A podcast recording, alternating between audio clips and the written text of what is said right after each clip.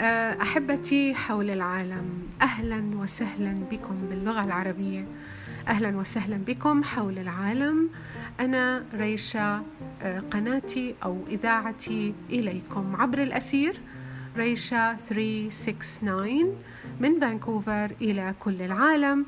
بحبكم كتير مشتاقة لكم كتير أشياء كتير خلتني أني أنا أتواصل معكم وصلكم رسالة ببساطة بحب بياسمين. ثلاث نقط حابين نحكي فيها هي العقل والجسد والقلب. لكن الآن أنا بدي أعرفكم باختصار شديد وبسرعة ليش أنا وليش أنتو؟ ليش أنا؟ لأنه عندي رسالة. ليش أنتو؟ لأنه أنتو الأمانة وأنتو الضمير اللي لازم أنا أتشارك معكم بكل لحظة علم وبكل لحظة اكتشاف بكتشفها وبعيشها مع كل صباح مع كل فجر أنا بصحى وبعيشه بمعيتكم بال... ليش باللغة العربية؟ لأنه ما في باللغة العربية إلا القليل جدا من اللي هن بيحاولوا انهم آه، يعني آه، يكتشفوا أو يقرأوا أو يبحثوا آه، المجتمع العربي بيهمني لأني لأني لأني أنا من أصول عربية لأب شركسي ولأم دمشقية ومقيمة أنا في كندا.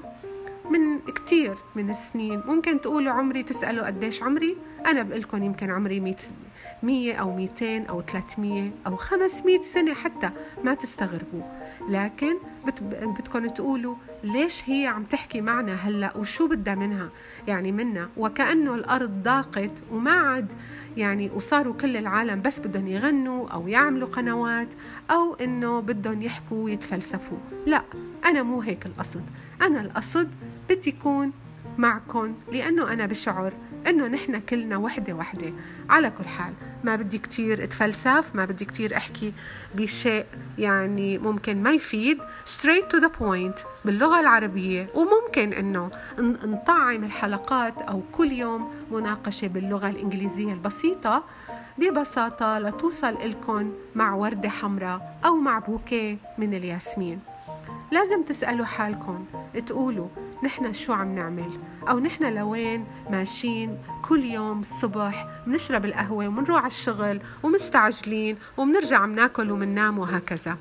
على كل حال أنا هلأ حبيت أعطيكم صورة صغيرة عن آه آه يعني رسالتي رسالتي اليومية. أنا رح أكون معكم كل يوم برسالة بسيطة.